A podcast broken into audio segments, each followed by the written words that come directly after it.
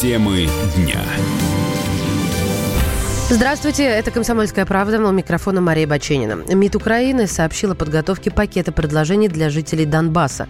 Они должны упростить их жизнь, сообщил глава ведомства Вадим Пристайко. В частности, собираются восстановить мост в станице Луганской, будут разводить войска в этом районе. Вообще разговоры о том, что Киев будет делать какие-то шаги для нормализации жизни в Донбассе, начались несколько дней назад. 12 сентября в Раде заявили, что парламентарии разрабатывают дорожную карту маленьких шагов шагов, которые помогут жителям республик чувствовать себя людьми. Речь идет об упрощенном пересечении серой зоны, логистических центрах на контрольно-пропускных пунктах, упрощенной процедуре получения первого украинского паспорта и пенсий.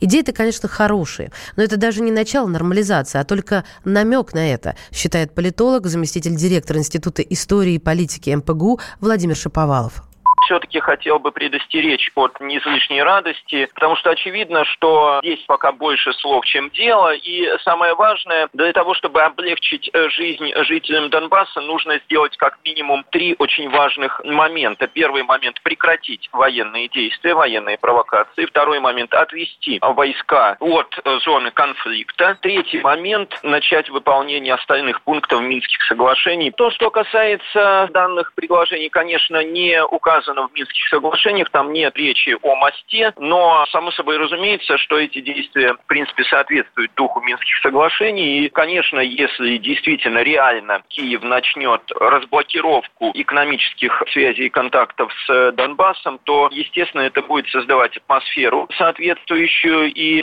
соответствующие условия для того, чтобы Минские соглашения все-таки были реализованы. Тем временем в Крыму предложили Зеленскому узаконить нынешние границы Украины.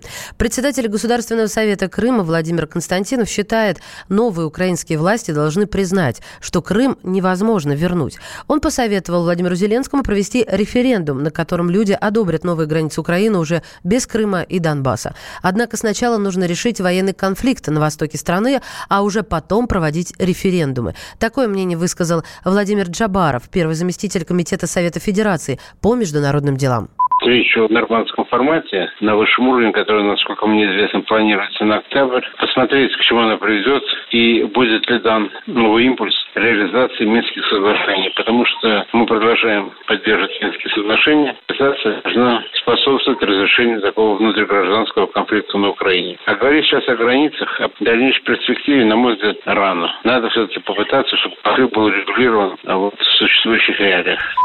Ранее Зеленский рассказал про новые идеи о возвращении Крыма. По его словам, речь идет о нескольких форматах, о которых говорить еще рано. Зеленский пообещал бороться, чтобы вернуть Крым не только словами. Но признание Крыма российским новый украинский президент никогда не пойдет, уверен Владимир Жарихин, заместитель директора Института стран СНГ.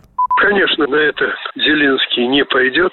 Конечно, это для него будет политическим самоубийством. Хотя, с другой стороны, с моей точки зрения, это будет, ну, что ли, появлением мудрости и реализма. Но публичная политика имеет свои законы. Сейчас Зеленский по законам этой публичной политики это сделать не сможет.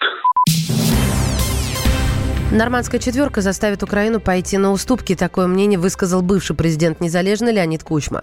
Сейчас он возглавляет делегацию от Киева в контактной группе и в преддверии новых переговоров дал интервью американскому информационному агентству Associated Press. Кучма считает, что лидеры Франции и Германии на этой встрече будут оказывать давление на Зеленского, чтобы убедить его пойти на ряд компромиссов. Украину наверняка попросят дать согласие на все требования Москвы, в том числе на предоставление особого статуса Донбассу, уверен Кучма. Насколько обоснованы такие опасения и будет ли толк от переговоров при таком настрое Киева, отвечает Павел Салин, директор Центра политологических исследований финансового университета. Речь идет э, о риторике, то есть э, в данном случае господин Кучма, описывая ситуацию, которая реально может сложиться с высокой степенью вероятности, использует там э, слова, эпитеты, которые позиционируют Украину в качестве проигравшей стороны, если эти договоренности будут достигнуты.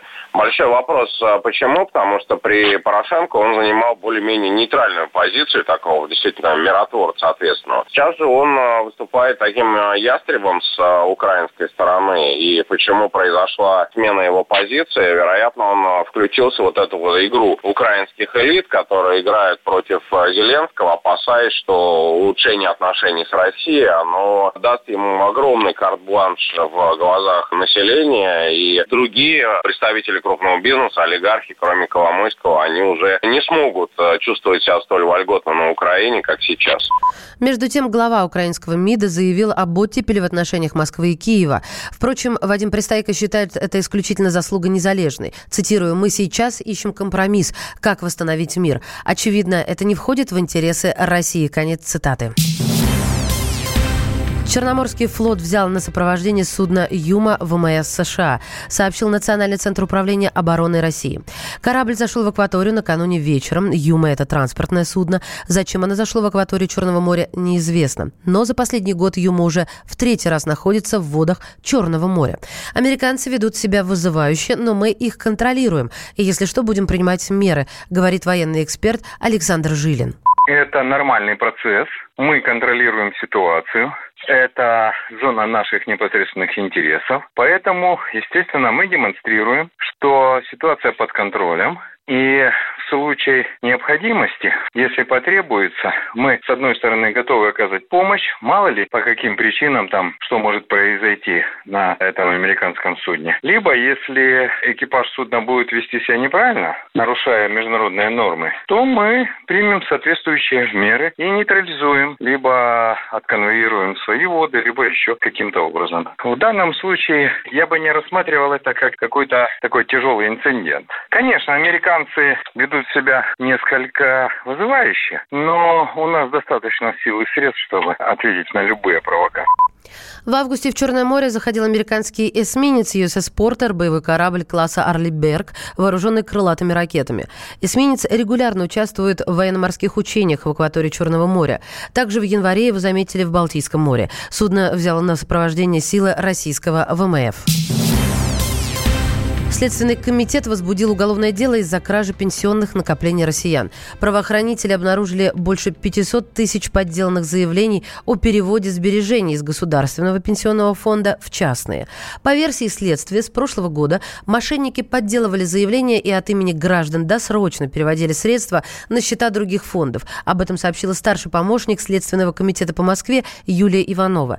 Предполагаемый ущерб оценивается в миллиарды рублей. Правоохранители считают, что деньги переводили в ВТБ пенсионный фонд, Согласие, Социум, а также Газфонд.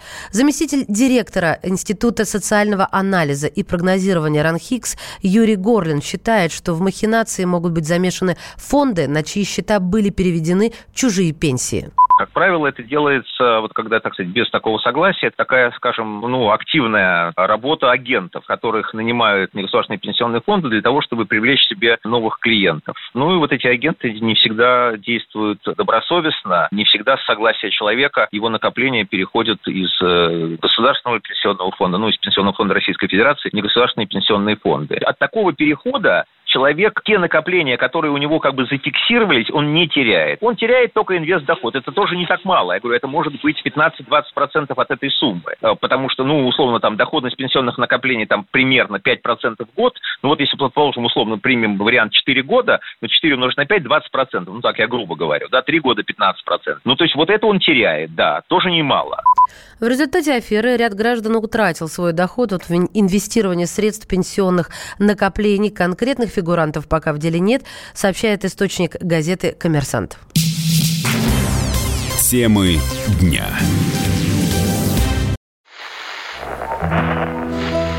Самара 98,2. Ростов-на-Дону. Иркутск 89,8. 91,5. Владивосток 94. Калининград 107,2. Я влюблен в тебя, Россия. Казань 98,0. Нижний Новгород 92 и 8. Санкт-Петербург. Волгоград. Москва 97 и 2. Радио «Комсомольская правда». Слушает вся страна.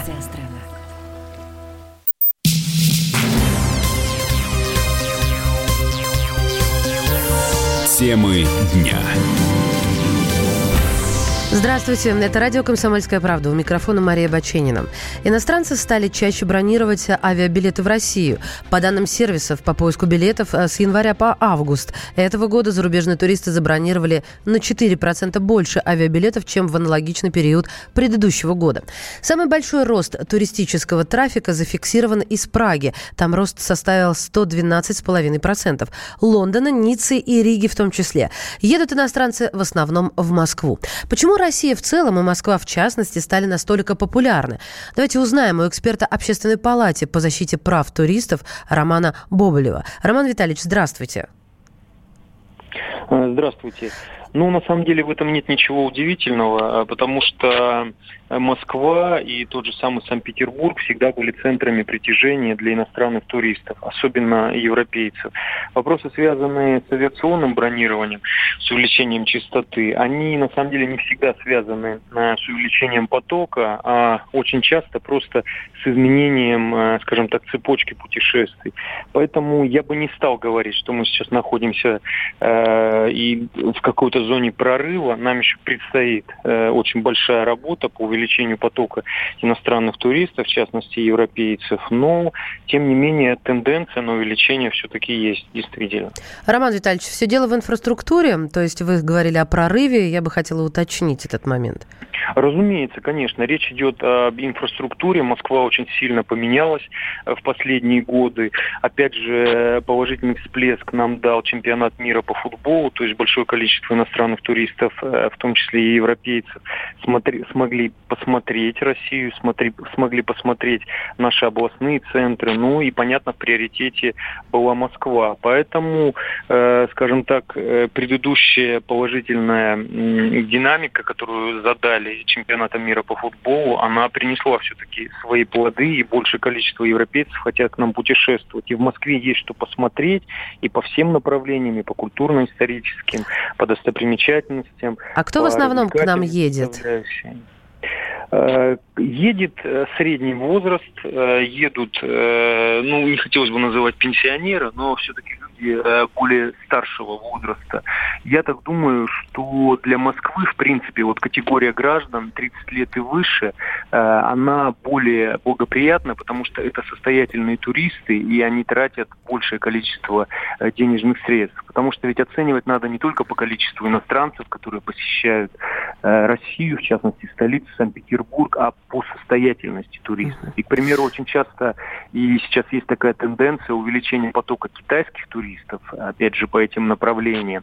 И мы это приветствуем. Но качество китайских туристов, которые посещают э, Россию, оно скажем так, финансовой состоятельности значительно ниже тех же Уступает самых европейской. ездят в Европу и ездят в Америку. Спасибо. Да. Спасибо, Роман Витальевич. Эксперт Общественной палаты по защите прав туристов Роман Боболев. Я напомню, с 1 января 2021 года на всей территории Российской Федерации должна заработать электронная визовая система, которая облегчит въезд в страну для иностранцев. Введение электронных виз способно сделать из России государство самым лояльным визовым режимом среди развитых стран.